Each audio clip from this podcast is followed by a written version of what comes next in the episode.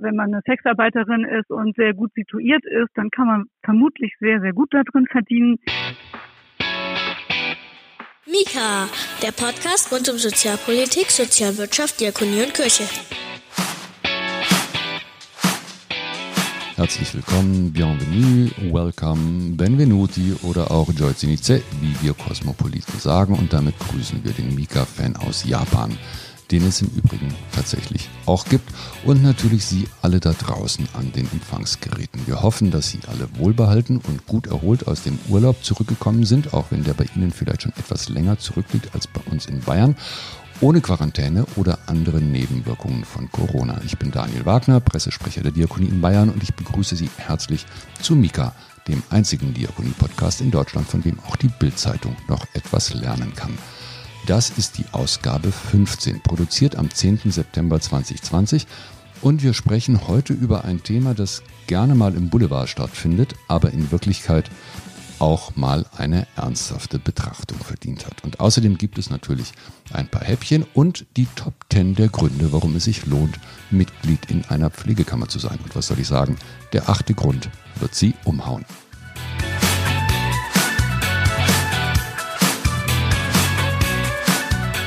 Dem einen oder anderen wird beim Lesen dieser Nachricht die Idea Spektrum oder vielleicht auch die Emma ins Nutella-Brötchen gefallen sein.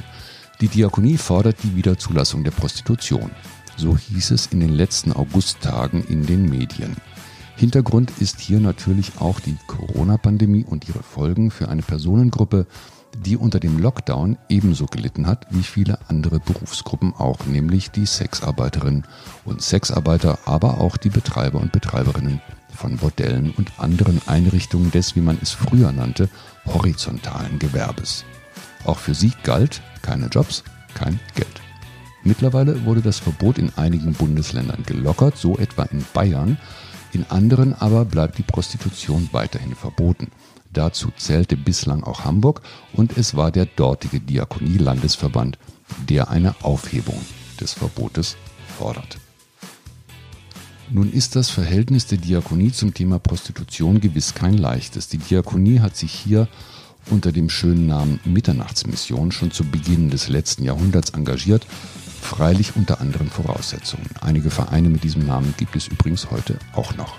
Es ist eine Arbeit, die sowohl die Beratung als auch die Hilfen zum Ausstieg umfasst. Gleichzeitig hat sich die Diakonie auch grundsätzlich für das Prostituierten-Schutzgesetz eingesetzt, um Menschen, wenn sie denn in diesem Beruf arbeiten, zumindest einen gewissen gesetzlichen Schutz und Rahmen zu geben.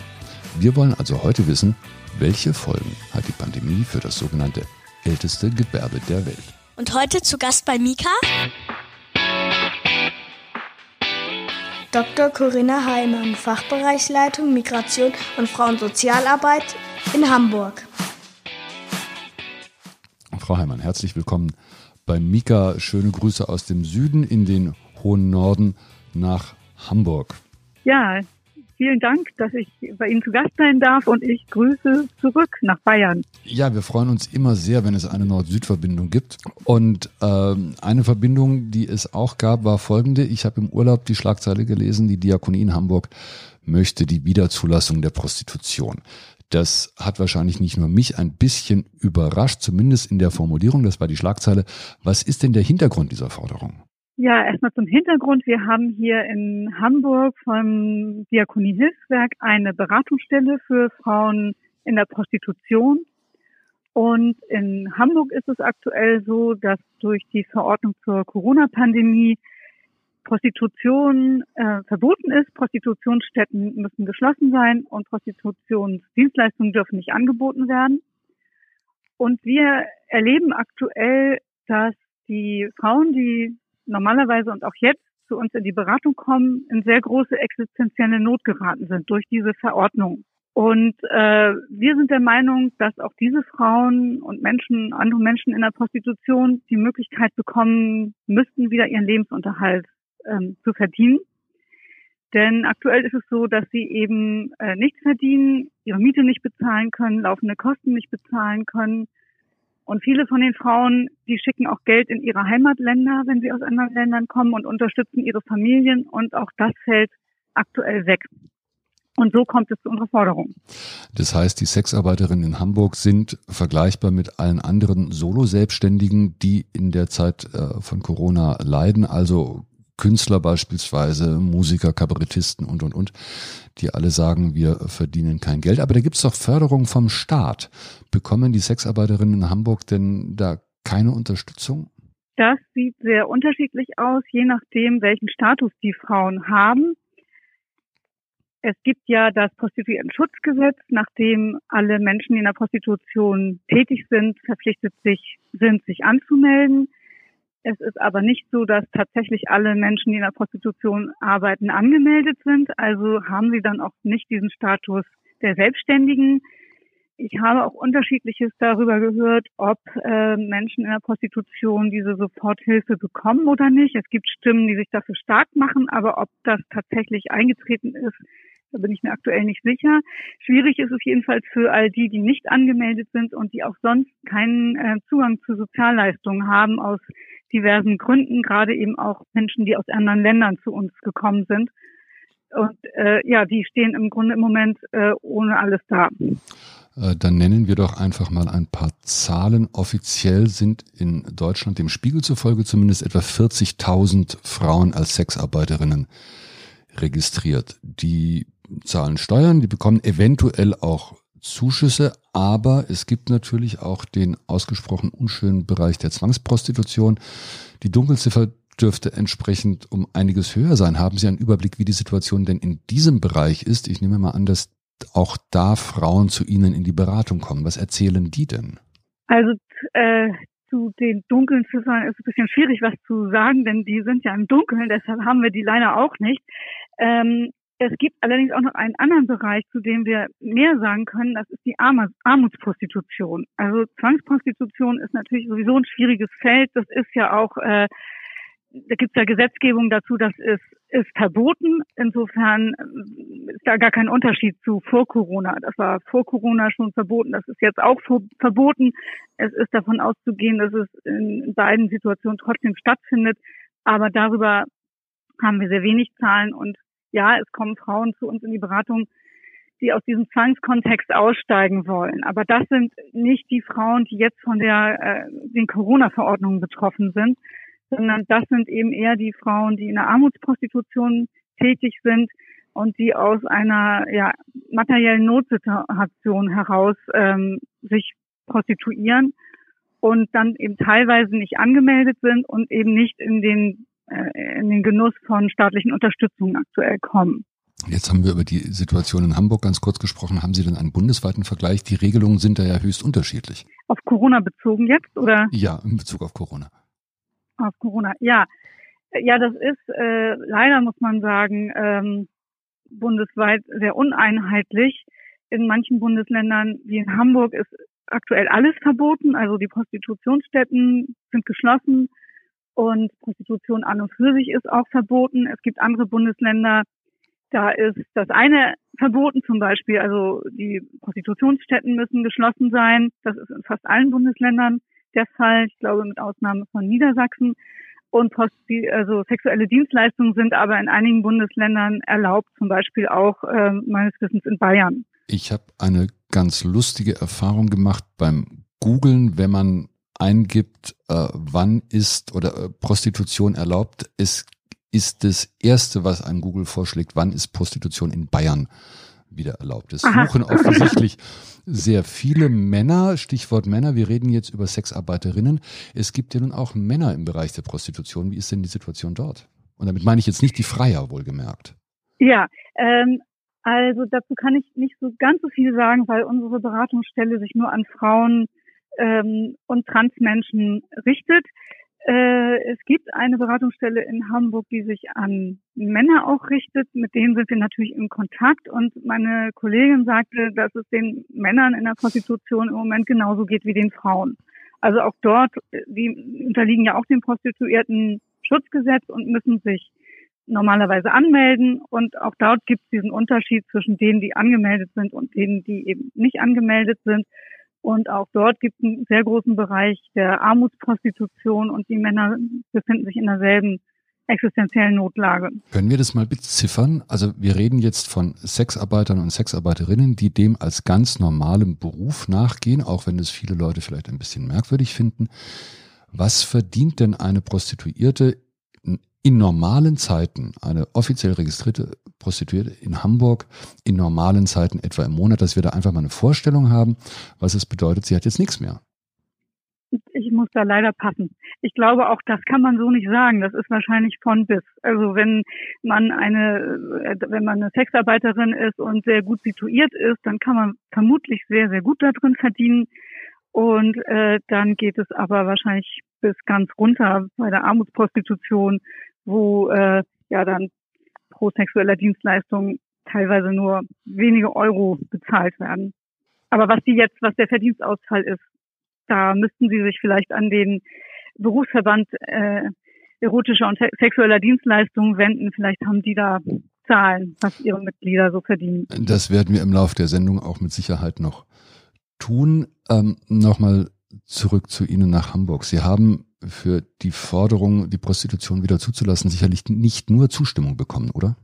Ich habe ehrlich gesagt jetzt noch gar nicht so viel, weder positiv noch negativ Feedback bekommen. Also ein Shit Shitstorm oder ähnliches ist offensichtlich ausgeblieben. Jedenfalls ist er nicht bis zu mir durchgedrungen. Ähm, können Sie denn die Leute nachvollziehen, die sagen, ähm, wir nutzen jetzt Corona und den Lockdown, um die Prostitution als Ganzes nochmal anzugehen, schärfer zu regulieren oder vielleicht ganz zu verbieten. Ähm, was ich gelesen habe, ist, dass in diesem Kontext ein nordeuropäisches Modell offensichtlich bevorzugt wird, dass man nicht die Sexarbeiterinnen bestraft, sondern den Kunden kriminalisiert. Also nicht das Angebot, sondern die Nachfrage soll bestraft werden. Was denken Sie? Ja, ich finde, also diese Forderung, äh, das sogenannte Sexkaufverbot auch in Deutschland einzuführen, ist ja nicht neu. Die gab es ja auch schon vor ähm, Corona. Ich finde aber jetzt die äh, Notsituation von Corona dafür, ich sag mal, auszunutzen, dieses Modell jetzt zu etablieren, ähm, nicht so ganz seriös. Ich finde erstmal, dass man das trennen müsste und sich angucken müsste, was brauchen die Menschen aktuell angesichts von Corona ähm, an Unterstützung und, und sich auch anguckt, wieso haben wir im Moment denn Prostitution verboten. Das ist ja ein ganz anderer Grund als ähm, der Beweggrund der Befürworter dieses Sexkaufverbots.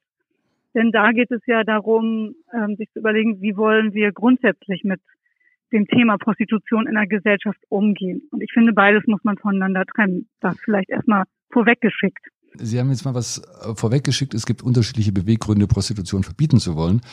Die Gegner und Gegnerinnen der Prostitution positionieren sich da ja aus verschiedenen Gründen. Es kann theologischer Grund sein, es kann gesellschaftspolitisch sein, es können rechtliche Gründe sein, es können ähm, frauenrechtliche Gründe sein. Warum engagiert sich die Diakonie hier überhaupt und dann auch als Fürsprecherin? Ich würde nicht sagen, dass sich die Diakonie als Fürsprecherin der Prostitution engagiert. Ich glaube, der Diakonie geht es in erster Linie nicht darum, jetzt die Prostitution zu unterstützen oder zu propagieren, sondern wir haben einen anderen Ansatz. Ich denke, der Ansatz der Diakonie, das kann man im ganz Allgemeinen sagen, ist, dass wir bei den Menschen sind, kann man vielleicht mal so sagen. Unsere Aufgabe ist, den Menschen zu helfen, wenn sie in Not sind.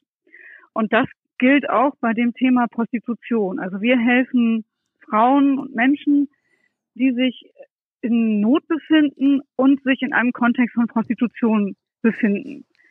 Wobei ich sagen würde, dass die Prostitution nicht unbedingt ursächlich für die Not sein muss.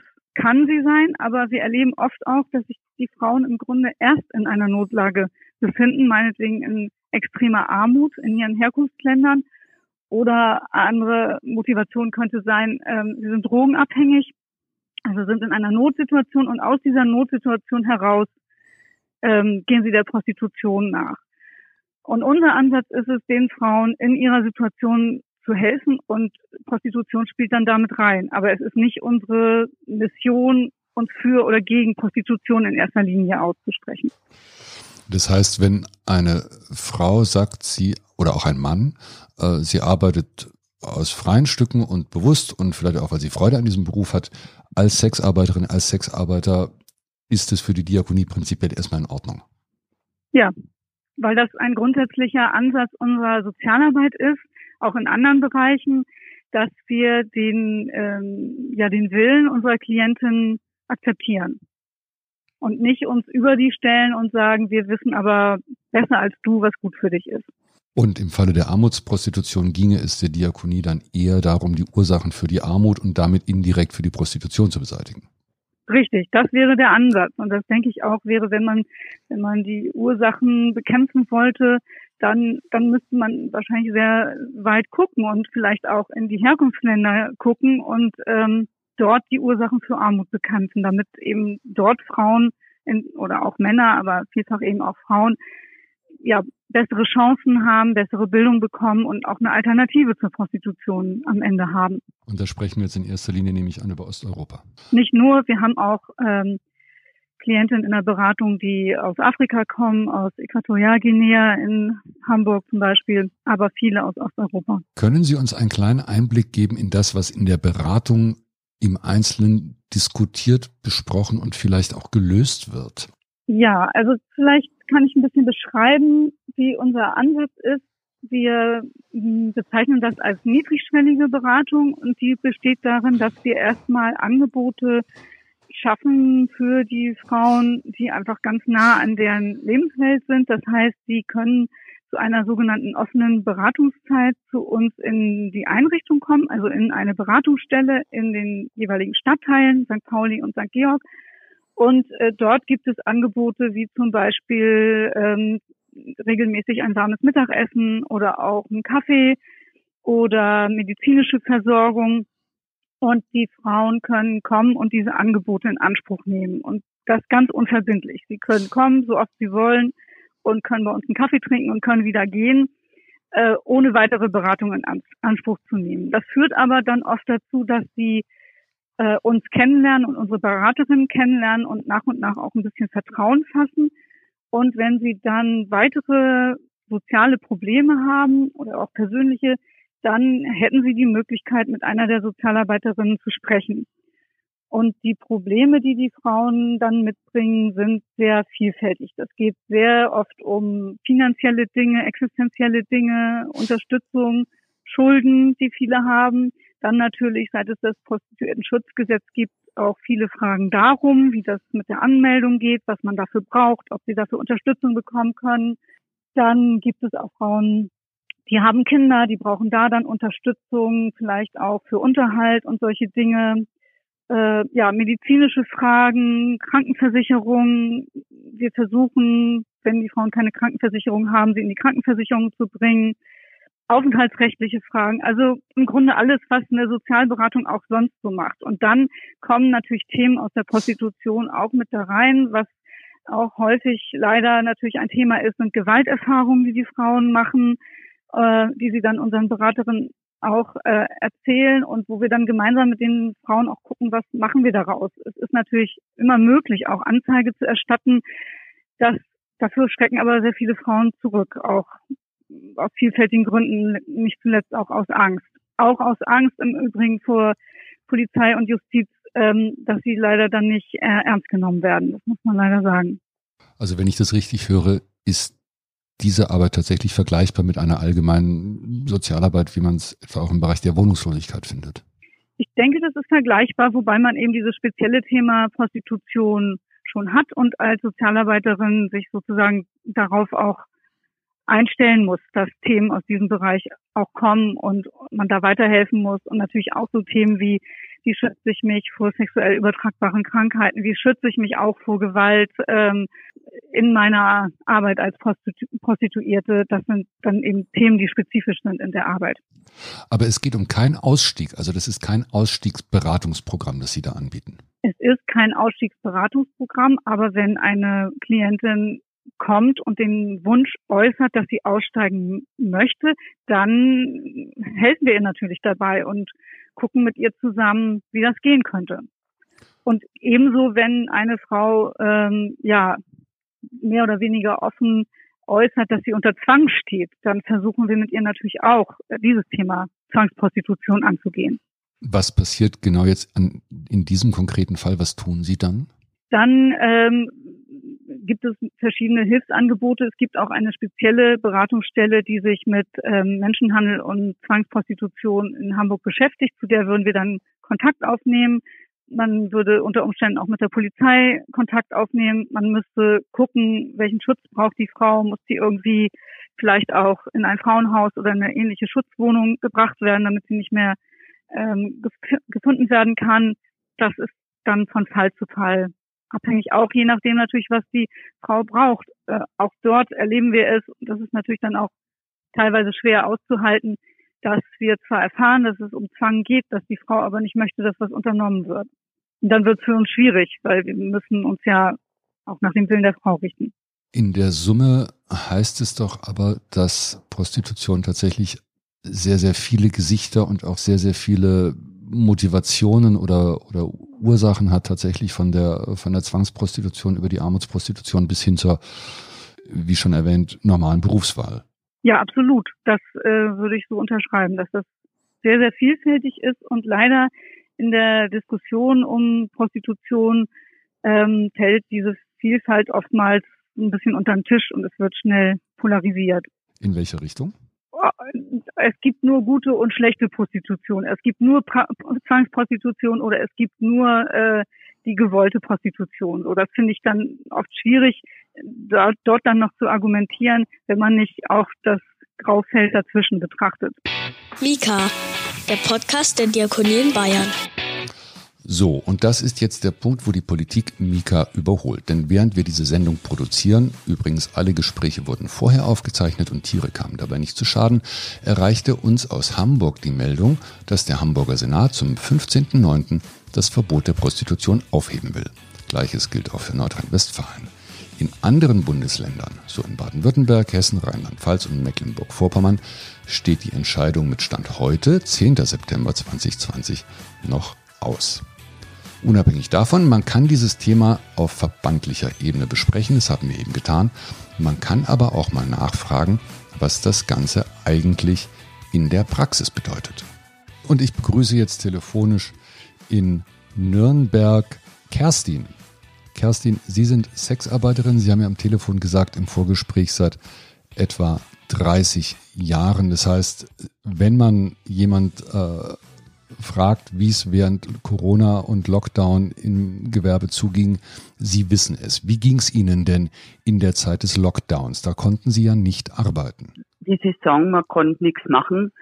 Und ja, wie ging es mir persönlich äh, in der Zeit des Lockdowns? Ich denke, wie Millionen anderen auch. Man war erst einmal fassungslos, weil sowas sich ja kein Mensch hat vorstellen können. Aber unsere Branche war natürlich einfach, ja, ziemlich ratlos dagestanden, weil es ja auch keine Hilfen gab am Anfang. Jetzt sprechen Sie gleich einen Punkt an, nämlich den der Hilfen. Sie sind ja eine angemeldete Sexarbeiterin und wie gesagt seit vielen Jahren.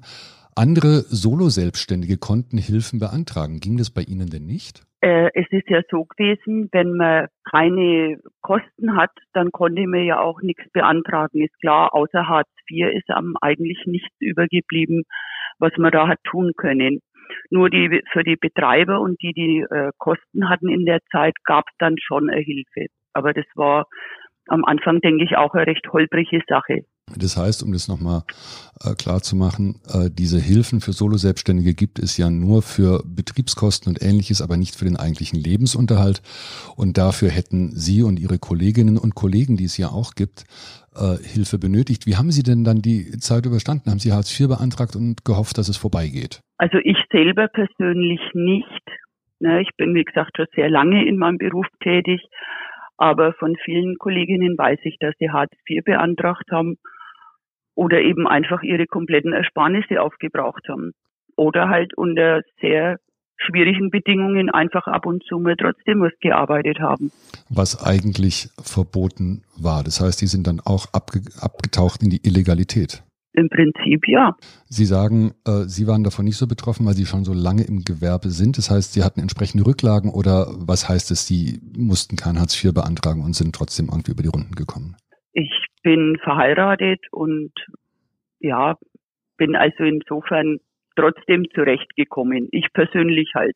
Lassen Sie uns doch mal bitte ein bisschen Butter bei die Fische tun. Äh, wenn wir hier von Verdienstausfällen reden. Von welchen Summen sprechen wir denn da? Was fehlt denn da im Monat bei Ihnen oder vielleicht auch bei Kolleginnen und Kollegen, wenn Sie mal einen Monat nicht arbeiten können? Das kann man so pauschal überhaupt nicht sagen, weil jeder sexarbeitende Mensch unterschiedlich verdient. Ne? Und ja auch jeder halt auch unterschiedliche Lebensansprüche äh, hat. Können Sie das für sich selber sagen oder möchten Sie das lieber nicht, was in Ordnung ist? Da würde ich nicht so gern drüber reden. Okay, äh, ist nachvollziehbar und verständlich.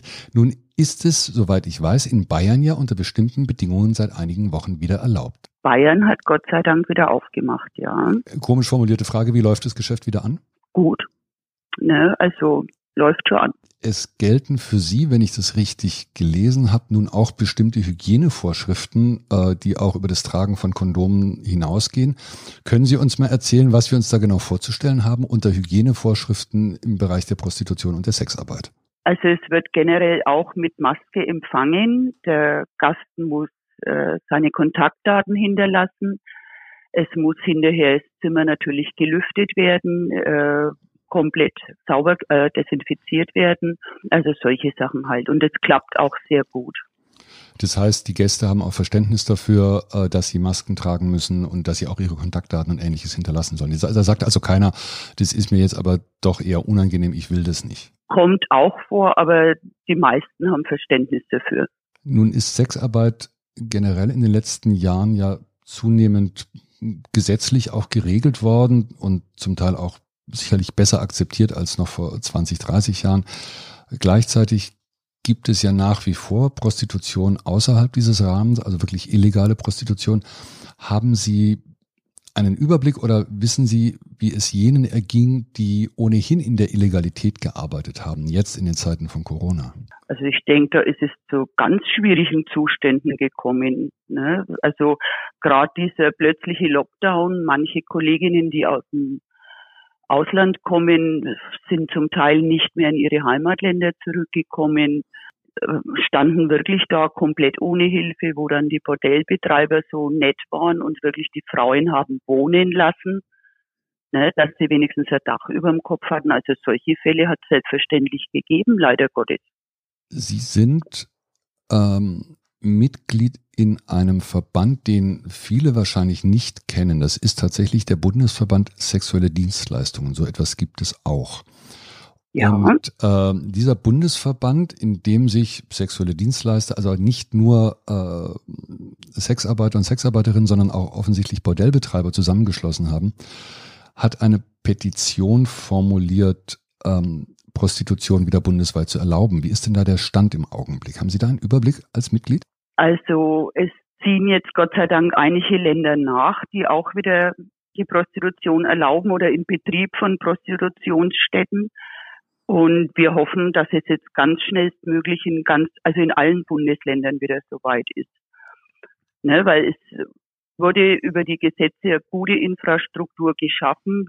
Ne, die Betreiber sind, äh, haben gute Häuser hergerichtet. Die Frauen hatten sichere Arbeitsplätze und ja, die sind ja im Moment alle mehr oder weniger zunichte gemacht. Und damit sind Sie sozusagen in einem Boot mit, ich sag mal, Künstlern, Kulturschaffenden und anderen Gruppen, aber mit einer deutlich kleineren Lobby, nehme ich an. Wie reagiert denn die Politik auf die Forderung? Ich denke, dass das immer ganz ein schwieriges Thema ist mit Prostitution. Wollen sich viele gar nicht so genau auseinandersetzen, habe ich immer den Eindruck. Und es ist halt immer noch diese moralische Bewertung und ja, da gibt's noch viel zu tun in unserer Lobby. Ähm, ja, reden wir doch mal über die Lobby. Es gibt Stimmen, die sagen, jetzt wo die Sexarbeit sowieso eingeschränkt ist, beziehungsweise gar nicht möglich ist, äh, könnten wir sie doch gleich ganz verbieten. Äh, Stichwort nordisches Modell. Wie sehen Sie das? Ja, und das ist einfach eine verheerende äh, Sache, die absolut kontraproduktiv wäre, denn Prostitution löst sich ja mit einer Sexkauf, mit einem Sexkaufverbot nicht in Luft auf.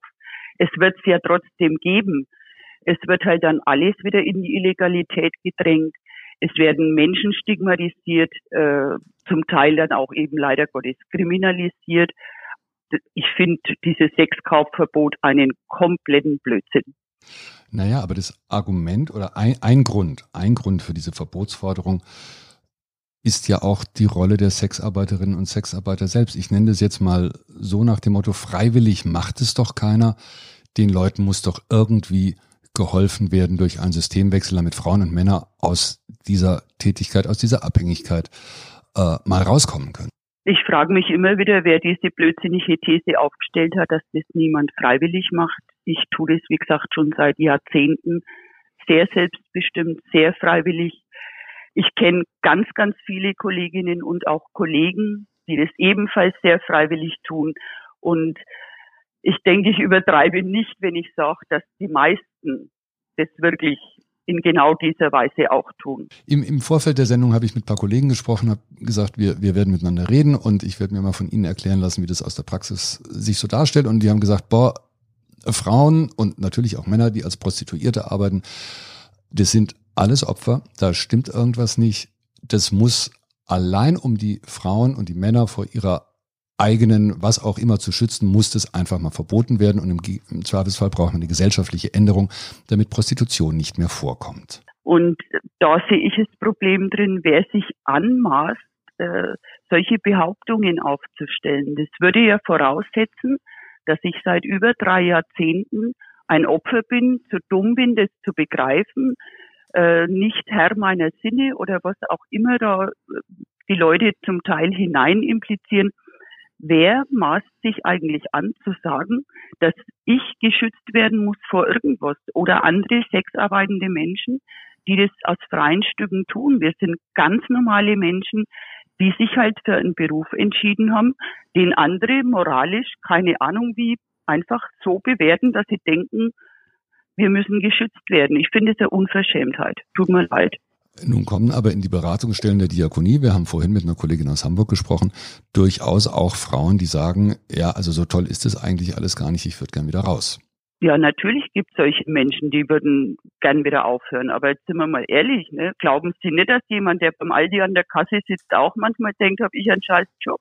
Ja, wobei also es gibt ja noch graduelle Unterschiede. Also jetzt aus meiner kleinbürgerlichen Vorstellung gibt es ja noch graduelle Unterschiede zwischen einem Verkäufer bei Aldi an der Kasse und einem Sexarbeiter.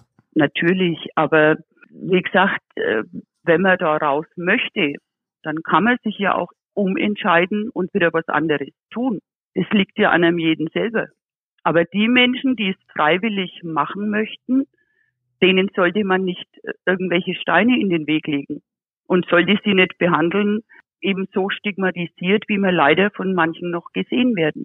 Was würden Sie sich wünschen? Was ich persönlich mir wünschen würde, dass man sagen kann, Grüß Gott, ich bin die Kerstin und ich bin von Beruf Sexarbeiterin und keiner würde irgendwie betroffen schauen, sondern einfach genauso reagieren, wie wenn ich sagen würde, ich bin Kosmetikerin oder was auch immer. Spielen wir das doch mal durch auf einer Party. Sie und Ihr Mann sind auf einer Party und Sie stellen sich vor und Sie sagen, Grüß Gott, ich bin Kerstin, ich bin Sexarbeiterin und das ist übrigens mein Mann. Wie reagieren die Leute darauf? Also ich muss ganz ehrlich sagen, ich bin natürlich äh, so erwachsen und stehe so hinter meinem Beruf, dass die Leute, die mich kennen, das eh wissen. Aber wenn ich neue Menschen kennenlerne, dann überlege ich mir manchmal schon, äh, ob ich die Wahrheit sage oder ob es mir einfach so arg auf den Nerv geht, irgendwelchen Menschen was zu erklären. Ne? Manchmal sage ich einfach gar nichts dazu, weil es mir persönlich zu dumm ist, mich immer wieder rechtfertigen zu müssen. Für was, was ich und übrigens auch viele, viele andere Menschen für normal halten. Das wäre jetzt meine Frage. Glauben Sie, dass die Haltung, die Sie jetzt gerade vertreten haben, dass die typisch ist für Sexarbeiter und Sexarbeiterinnen oder ist es nicht, oder ist es vielleicht eine Einzelhaltung, die einfach auch daraus resultiert, dass Sie das seit 30 Jahren äh, mit großem Selbstbewusstsein machen? Ich denke, dass das von mir schon vielleicht ein bisschen eine Ausnahme ist. Gerade wenn man zum Beispiel kleinere Kinder hat. Man schützt seine Kinder, indem man manchmal einfach äh, eine Berufslegende erzählt. Aber man lügt nicht in dem Sinn, weil man sich schämt für seinen Beruf, sondern weil man dem Stigma nicht ausgesetzt werden möchte. Haben Sie Kinder? Ja, eine erwachsene Tochter. Sie müssen die Frage nicht beantworten, aber seit wann weiß denn Ihre Tochter, was Ihre Mutter beruflich macht? Seit sie 16 ist.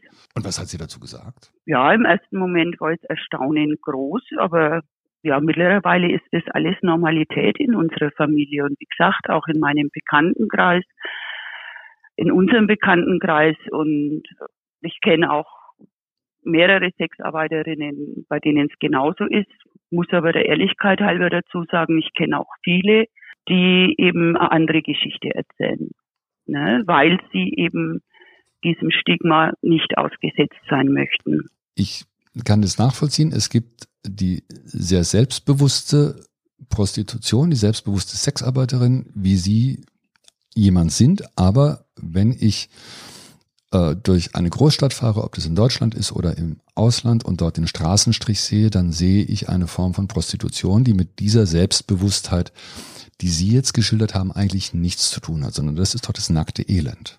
Dieses Gesicht der Prostitution gibt es mit Sicherheit auch, aber ich denke, dass da überwiegend äh, Menschen arbeiten, die vielleicht Drogenprobleme haben, bei denen ja halt einfach, das ist aber die Krankheit, die müssen halt irgendwie ihr Geld so verdienen. Oder die also was Sie ansprechen, ist das Stichwort der Armutsprostitution. Beschaffungsarmutsprostitution, das gibt es natürlich sicher alles auch, aber wie gesagt, das sollte nicht der Grund sein, eben diese selbstbestimmte Prostitution und das in einen Topf zu werfen. Das ist beides Prostitution, aber das eine ist Stiletto und das andere ist eine Sandale. Das, Prostitution ist ein Berufsfeld mit so vielen Gesichtern. Sie hören Mika, den Podcast der Diakonie in Bayern. Zwei Stimmen zum Thema Prostitution in Zeiten von Corona. Und was uns im Laufe der Produktion sehr deutlich geworden ist bei den Gesprächen im Vorfeld und auch während der Produktion, auch in diesen immerhin 40 Minuten, die diese Ausgabe von Mika dann dauern wird, ist dieses Thema natürlich nicht auserzählt, sondern bestenfalls angerissen. Und dazu gehört es auch zu erwähnen, dass die Diakonie natürlich im Bereich der Beratung aktiv ist, wie es von der Kollegin aus Hamburg geschildert wurde, dass es aber auch Initiativen wie beispielsweise Jadwiga gibt, an der auch die Diakonie Bayern beteiligt ist, die sich sehr engagiert gegen Zwangsprostitution und Frauenhandel einsetzen, denn dieses gibt es bei allem Respekt vor dem Selbstbewusstsein vieler Sexarbeiterinnen und Sexarbeiter eben leider auch sehr, sehr häufig mit allen furchtbaren Folgen für die Opfer. Ihre Haltung und Ihre Meinung zum Thema interessiert uns natürlich. Wenn Sie Lust haben, schreiben Sie uns an podcast.diakonie-bayern.de. Wir bleiben dann an dem Thema dran. Jetzt gibt es Häppchen. Wenn Sie sich erinnern, in Folge 6 unseres Podcastes haben wir mit Georg Siegel-Lehner gesprochen, dem Vorsitzenden der Vereinigung der Pflegenden in Bayern. Einen schönen Gruß an dieser Stelle. In diesem Gespräch ging es auch um die Pflegekammer als mögliche Alternative zu einer Vereinigung der Pflegenden, wie wir sie in Bayern haben. Eine solche Kammer gab es beispielsweise in Niedersachsen und die ist nun nach knapp drei Jahren wieder aufgelöst worden. Die Pflichtmitgliedschaft, die mit dem Kammermodell verbunden ist, hat sich anscheinend nicht durchsetzen können. Links dazu in unseren Show Notes. Dann haben sich einige Zuhörer darüber beschwert, dass in der letzten Sendung von Mika der Ton zum Teil nur über den linken Kanal zu hören gewesen sei. Das stimmt, da ist uns bei der Mischung ein Fehler passiert, das war kein politisches Statement. Schicken Sie uns einfach eine Mail an podcast.diakonie-bayern.de, dann senden wir Ihnen gerne die fehlende rechte Spur zu. Stichwort hören. Mika können Sie zukünftig nicht nur über Apple, Spotify, Deezer und Ihren Rechner hören, sondern auch über Amazon Music und Audible. Wenn Sie also einen dieser Kanäle bevorzugen, seien Sie unser Gast. Dann haben wir uns besonders gefreut über die Mail von Alina O. Die schreibt, Mika ist eine coole Sache und in Zeiten von Corona sehr horizontöffnend. Vielen Dank dafür. Und dann gab es einen Hörenden, Geschlecht war unklar mit dem Usernamen Malins128. Der schrieb oder die schrieb uns auf YouTube, auch dort ist Mika übrigens zu empfangen, zur Ausgabe 12 zum Thema Hartz IV. Toller Beitrag.